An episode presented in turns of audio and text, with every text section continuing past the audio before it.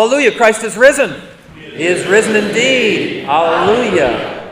But this one little word gives so much grief. Jesus says, I am the way, the truth, and the life. That little word, the, it creates frustration for non Christians and, frankly, consternation among plenty of Christians too. That Jesus would say that He is the way, not a, the life, not a, the truth, not a. But when we talk about the necessity of the great sending, the, the compulsion for it, we really have to start here with these words of Jesus when he says, I am the way, the truth, and the life. No one comes to the Father except through me. If we're to understand that compulsion, that necessity for this great sending mission of God, the fact that He has sent out His church into the world in order to make disciples of all nations, for us to make sense of, of why that is necessary and why we're compelled to do it, we really have to start with these words of Jesus. And yet, you don't need me to tell you that we live in a very pluralistic age, right? Where people are saying, well, wait a second. Christianity might be a way, but there are many paths to God or transcendence or whatever might be out there. To say that you have the way and the only way, well, frankly, that sounds arrogant, if not downright dangerous. It is way too narrow and constricting, like a straitjacket on our religious and spiritual experience in the world. How dare you say that Jesus is the way, the only way? Get rid of your the and trade it for an a. That's the message of our, of our pluralistic world. But what I want to do today is to make a case, to make a case for Jesus as the way. Because the reality is that too many people hear this news as bad news, including, again, I think some Christians. They hear the fact that Jesus is the only way as bad news. But what I want to do today is not just make a case that Jesus is the way, but also to help show us why, in fact, it's good news, glorious news, if it happens to sound a little bit exclusive, especially at first.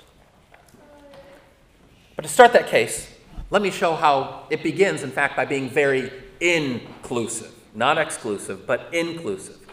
Jesus says, No one comes to the Father except through me. No one. In other words, all have sinned and fallen short of the glory of God. All are separated from Him alike. We don't make some distinction between good people and bad people, between religious people and irreligious people, even between Christians and non Christians. The fact of the matter is that nobody comes to God apart from Jesus. That kind of levels the playing field straight away. It recognizes that every single human being comes from the same starting place. See? Before it is an exclusive claim, it is a profoundly inclusive one. We're all of us in the same boat, the same burning, sinking boat. And that helps to frame the does that then come after that, okay? So Jesus puts us all in that same boat. Nobody comes to the Father except through me. And then he says, I am the way. The way. Why is that important? When we were in England, we learned all kinds of different language, not languages, it was mostly English. Uh, but ways that they use English that's just a little bit different in ways that I appreciated. For instance, on their nutrition facts on the food, it doesn't say calories, which I think for a lot of us has baggage now, like calories are bad. Instead, it says energy. that sounds good, right? Why am I eating this whole thing of Oreos? I need a lot of energy.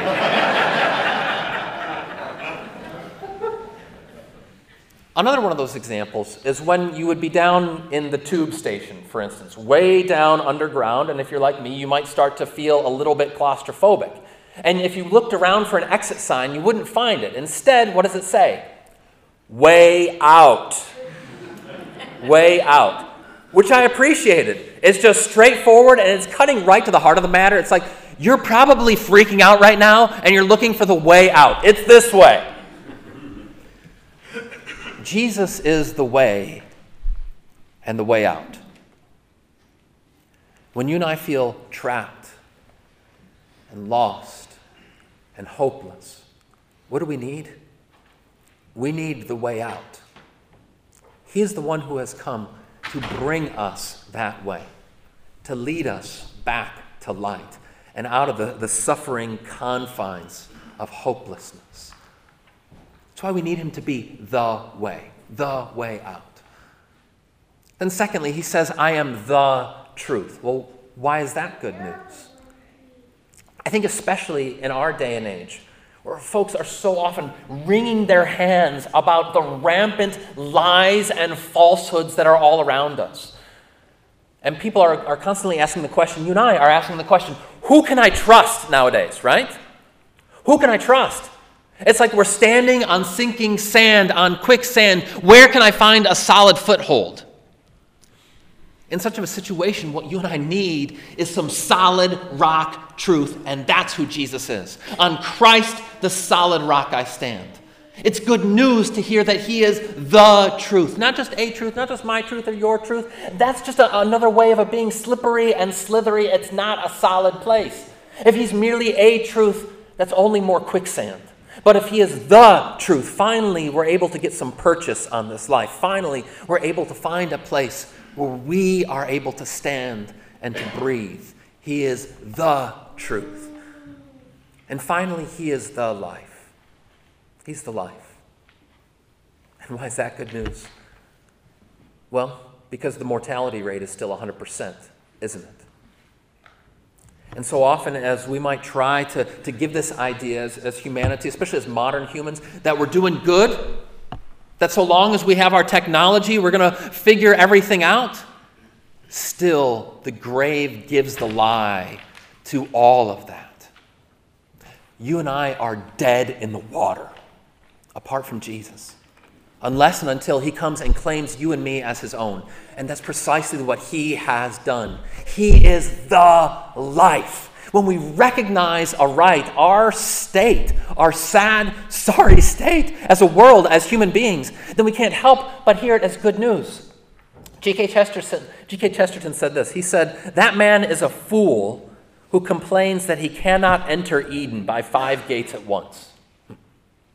That man is a fool who complains he cannot enter Eden by five gates at once or perhaps more to the point, who, who complains that he can't be saved by five rescuers. When you are drowning, when you are dead in the water, and one comes to save you, what's the response? Thank you. Jesus is the life. That when you and I were dead in the water, he has come to save us. And praise God for that. Now, that's why I believe it is good news that Jesus and Jesus alone is the way, the truth, and life. But there are plenty of objections that are raised. And I want to lift up for you three of what I think are the, the best and the strongest objections, the ones that, that you and I are probably most likely to hear from folks who aren't quite on that train just yet. The first one is what we might simply call the theological objection, which goes something like this well, Wait a second. You say that Jesus alone is the way to God. Well, what about all those people who haven't heard of him, right? What about all those folks on the other side of the world who, who don't know, who haven't even had the opportunity to hear? I think that this is an, a fair and important objection for us to hear, even if, in a certain sense, it's becoming less and less relevant as the world becomes smaller and the message gets out further and further. But be that as it may, this is not an unimportant objection by any means. It's one that we ought to wrestle with. But also, it's not really for us to figure out. That's God's business, not ours. What is He going to do with all those folks who haven't had the opportunity to hear? He didn't tell us. We leave it to Him. What He has told us is that when He has come for us, He calls us to repentance and to faith. He always leads us back to that, that concrete encounter with Him and with His Word. See, there's a certain sense in which for this objection to be raised, well, what about all of those other people over there? It's kind of a red herring. It's sort of a distraction from the real matter at hand. And you notice Jesus, when he's confronted with similar sorts of questions, He's always getting away from abstractions and bringing it back to the actual question right before you. For instance, there's the tower that falls in Siloam. And people are asking him, well, wait a second, what about all those guys? You know, what was God up to with that? And Jesus' response, I tell you, unless you repent. So the same might happen to you. Or again, when uh, John see, when Peter sees John going away with the Lord Jesus, and, and Peter's like, Well, what about John? What's going to happen? And Peter's response is, Don't worry about John. As for you, follow me. It's not an unimportant objection or question to ask about what about all those folks who haven't heard. But when it comes to this question of Jesus as alone, as the way, the truth, and life, that objection is a distraction. When it comes down to it, you have heard. You have had the opportunity to receive that word. What are you going to do with it? A second objection that's raised, so we might think of as the, the cultural objection, very common in our day and age now. And this one goes something like this Well, wait a second. We live in these super um, divisive, polarized times. And we need to do everything we can in order to unite people. Unity above all. And that message of Christianity, that Jesus alone is the way, that, that divides people, that separates us. And you know what? There's a lot of truth to that, too. It does do that. In fact, Jesus himself says, I've come with a sword. It is going to divide people. But here's the thing is the path to unity created by simply papering over our differences? or acting as though, oh, yes, we all believe the same thing. We're all on the, on the same team here. The reality is that itself is its own truth that's trying to be imposed from above. It's almost its own kind of religious claim. It says, oh, wait, all religions are equal, they're all the same. Like, that's not just a, a, a claim that Christians would have beefs with, right? The Muslim and the Jew and the Hindu and the Buddhist is like, oh, really now? Who are you to say this, right? The true path to unity is not forged by papering over the differences and pretending as though we're all the same when we know that we're not. And in fact, that can just lead to violence and to coercion. St. Augustine said, All wars are fought for the sake of peace. All wars are fought for the sake of peace. The gospel offers the path to true unity, to true unity, which is forged not through violence and coercion but through a suffering Savior, by a Lamb who reigns on the throne, around whom all nations shall bow. That's the only source of true unity, even if it's not going to be fully realized in this age. And so I'm sympathetic to the calls and the claims, the desires for unity, and as Christians, we ought to seek to be uniting where and when we can, but not for the sake of checking our faith in Jesus at the door not if it means that we surrender the one who is the way, the truth, and the life. But you know, that gets us to the third and the final objection, which I think of as the, the personal objection. I say, yeah, we, uh, we come not through coercion and violence, but people will object, well, wait a second, no. Christians do impose their faith. Just look through history. There's all kinds of examples, and even in our own day, there are plenty of people beating others over the head with Bibles. We're all agreed that's not what a Bible's for? I know it's a big book. I know it can look like a weapon at times, but that's not what a Bible's for. And you know what? Once again, we have to confess yeah, you know what? Christians have been guilty of that plenty of times. They continue to be, and indeed, for each and every one of us, I've probably been there too. We have too often tried to impose our faith, but we have to recognize that when we do that, that itself is a betrayal of the message and the one who proclaims it. Conversion, bringing people to faith, that's not your work or mine, it's God's gift. When we act as though we can force people into the kingdom, we betray our very king, the one who has sent us out, the one who calls all people to faith, not as an act of coercion or control, but as an act of love. And this finally is what necessitates the great sending. It's what truly compels us the love of Christ. That's what moves you and me. That's what moves the church of God. It's not fear, certainly not animosity or resentment. It's the love of Christ. The love of Christ that fills our hearts and bubbles over. It's that love of the Lord, the King of all creation, the divine bridegroom, who sends us out not to impose, but to propose. To propose, as a lover proposes to his beloved. Christ is the lover, he is the divine bridegroom, and he proposes to the world through you and me. The love of Christ compels us, St. Paul says in 2 Corinthians.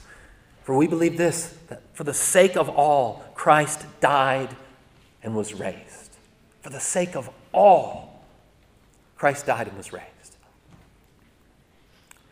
But then that last note, that he was raised, that finally is the nub of the matter, isn't it? I want to end with this thought. Ultimately, if Jesus isn't risen from the dead, we're not having this conversation, are we? If Jesus is still in the grave, there is no life, there is no truth, there is no way. But C.S. Lewis said this He said, I believe in the resurrection for the same reason that I believe in the sunrise. Not because I see it, but because by it I see everything else. Not because I see it, but because by it I see everything else. In the light of the risen sun, we are now able to see God's good but fallen world aright. And I know that for many people, when they hear the the of Jesus, it can't help but give them grief. It's infuriating or it's maddening or it's frustrating or it's some combination of all of that. And I get it, truly I do. And I hope that you do too. When you hear it from the perspective of those who are outside the faith, they can't help but hear it as a, a frustrating thing. But listen, we grant that this life that we are in, the life in this creation, is beautiful but also broken. It's glorious but also grievous, desperately in need of rescue. When we recognize that, and we see that one has come in order to bring us back to God, we can't help but recognize that that isn't an occasion for grief, but of grace and ultimately of gratitude. That God has acted when you and I were dead in our trespasses and sins, and He didn't have to do it. He has come to us as we were trapped in the burning building, and He has made the way of escape, the way out. He has come when we were dead in the water and given to us the life. And when we were stuck in shifting sand and quicksand with no one to save, He reached down His arm and pulled you and me out. He is the way. He is the truth. He is the life. And indeed, no one, not a single one of us, comes to the Father except through Him, but through Him. Every one of us and all the world finds passage back to the Father, the Lord who has come to save and to rescue and brought us back into Eden in the presence of the Father. That's the message, the good news, the sending that you and I have been entrusted with. But make no mistake, it's not our message to impose, but to propose. As a lover to his beloved. And God grant that by His grace they say, I do. Amen. And may the peace of God that surpasses all understanding keep your hearts and minds in Christ Jesus. Amen. We stand for prayer.